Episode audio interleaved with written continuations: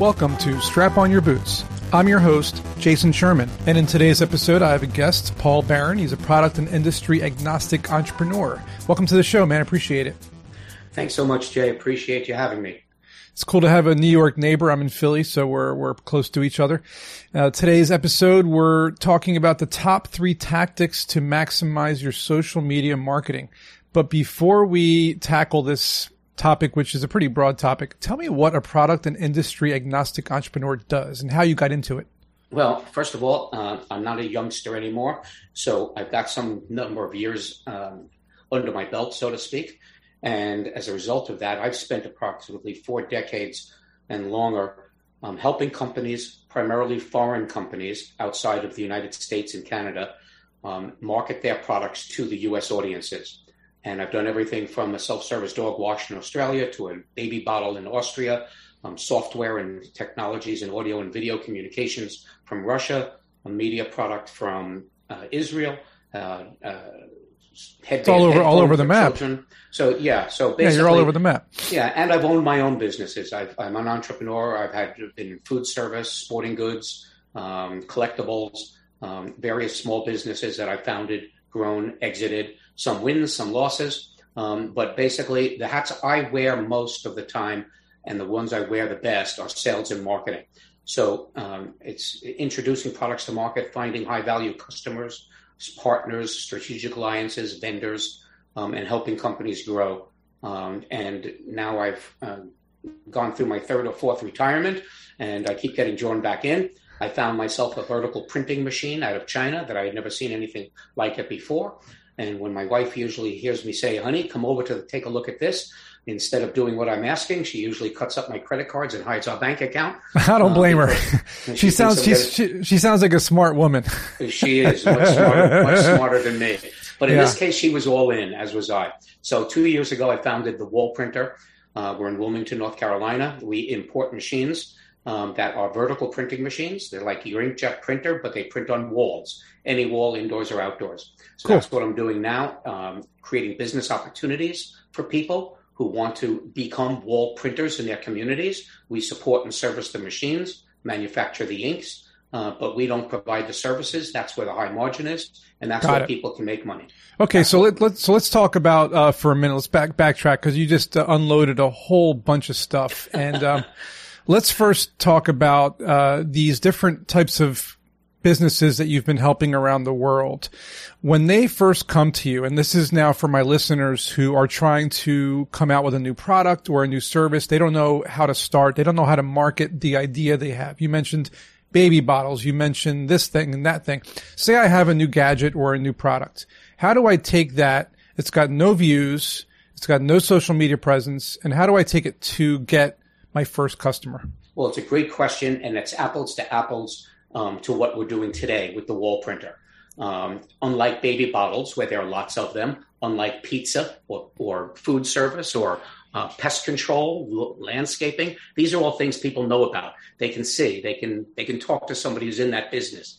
So for what you asked, Jay, and for what we're doing, this is a product that nobody's ever seen. The technology is not new, but it is new here in the United States. Right, but we're not- but we're but we're talking about not to cut you off, but we're talking about entrepreneurs who do not have a product like yours. We're talking. My listeners are people who are not fortunate enough to find this really cool wall printer, right?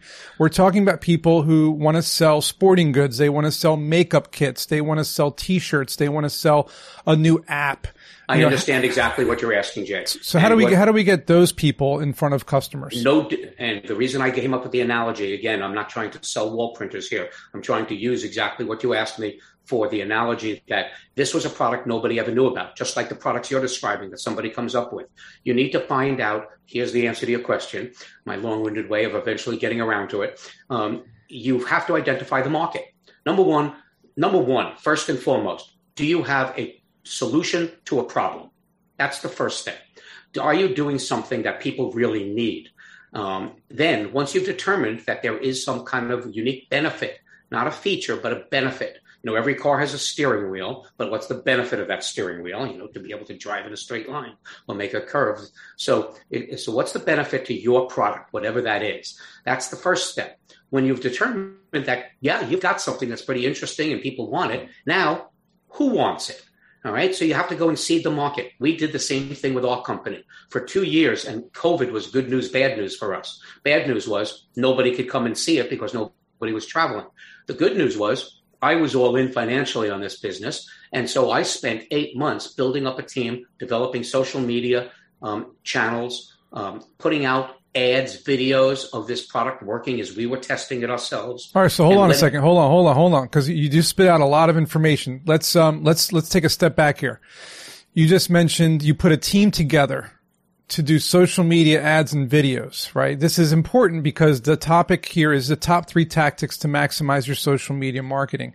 What is the first thing your team did to maximize your social media marketing?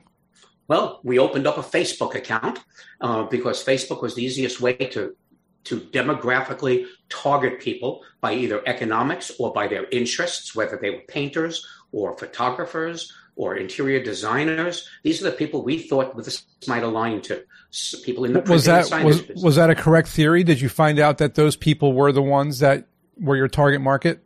Yes and no. So through through targeting various verticals, we did find out which ones resonated with the wall printing machine and which ones did not. So you know the expression you throw a lot of mm, at the wall and you see what sticks. Well, that's what we did. We use okay. Facebook, which is the most cost-effective way to, and this is not an advertisement uh, for Facebook uh, because we I sure, actually, I sure hope not. we're, we're, actually we're actually being challenged by Facebook and moving a lot of stuff to YouTube now. Yeah. But we've gone, we've done LinkedIn, YouTube, Google Ads. Um, we've we've all the social media channels is what we did to try to identify who wants this and what's what is their interest. Now we get today 150 inquiries a day, 150 people, most of which 140 of those they say, oh, this is a $25,000 printer. I thought it was a $50 or a $100 desktop printer. When they find out that it's not, those 140 people disappear because they're not looking to be in business and invest that kind of capital. Some subset of those people do say, hmm, interesting. I have a wall in my business, my restaurant, my home that I'd like to put some wall art on. So, so put my name in and send me to the nearest wall printer you got to do a wall printing in my home. Now, 10 of those 150 they're people who aren't scared away when they hear this is a $25,000 machine. And so, and, and they all do have a mindset to be in business. Maybe they have an existing business. Maybe they're a startup, greenfield entrepreneur looking to do something new. That's one of the good things of COVID. Made people think about their jobs and their businesses and what they want to do when they grow up. And so for $25,000, $30,000, they could start a business. They can get into people. business. So that's the first tactic is really identifying your social network to maximize exposure to your market. Now, what's the second tactic you and your team uh, integrated into your plan? Well, we we began to segment that to both geographic, economic, and vertical interests as we learned more about the customers. And we expanded. We looked at different areas. Is LinkedIn better for the professional set? Are LinkedIn groups good because of people who have specific interests professionally? So once we found out, you know, who was who the ads were resonating with, then we went ahead and did that. And then we then at that point we started integrating Zoom calls, and because that was the the thing of the day in these past couple of years. And so people who be, who did have some interest, we started scheduling them with Zoom to meet them, to show them what this was all about.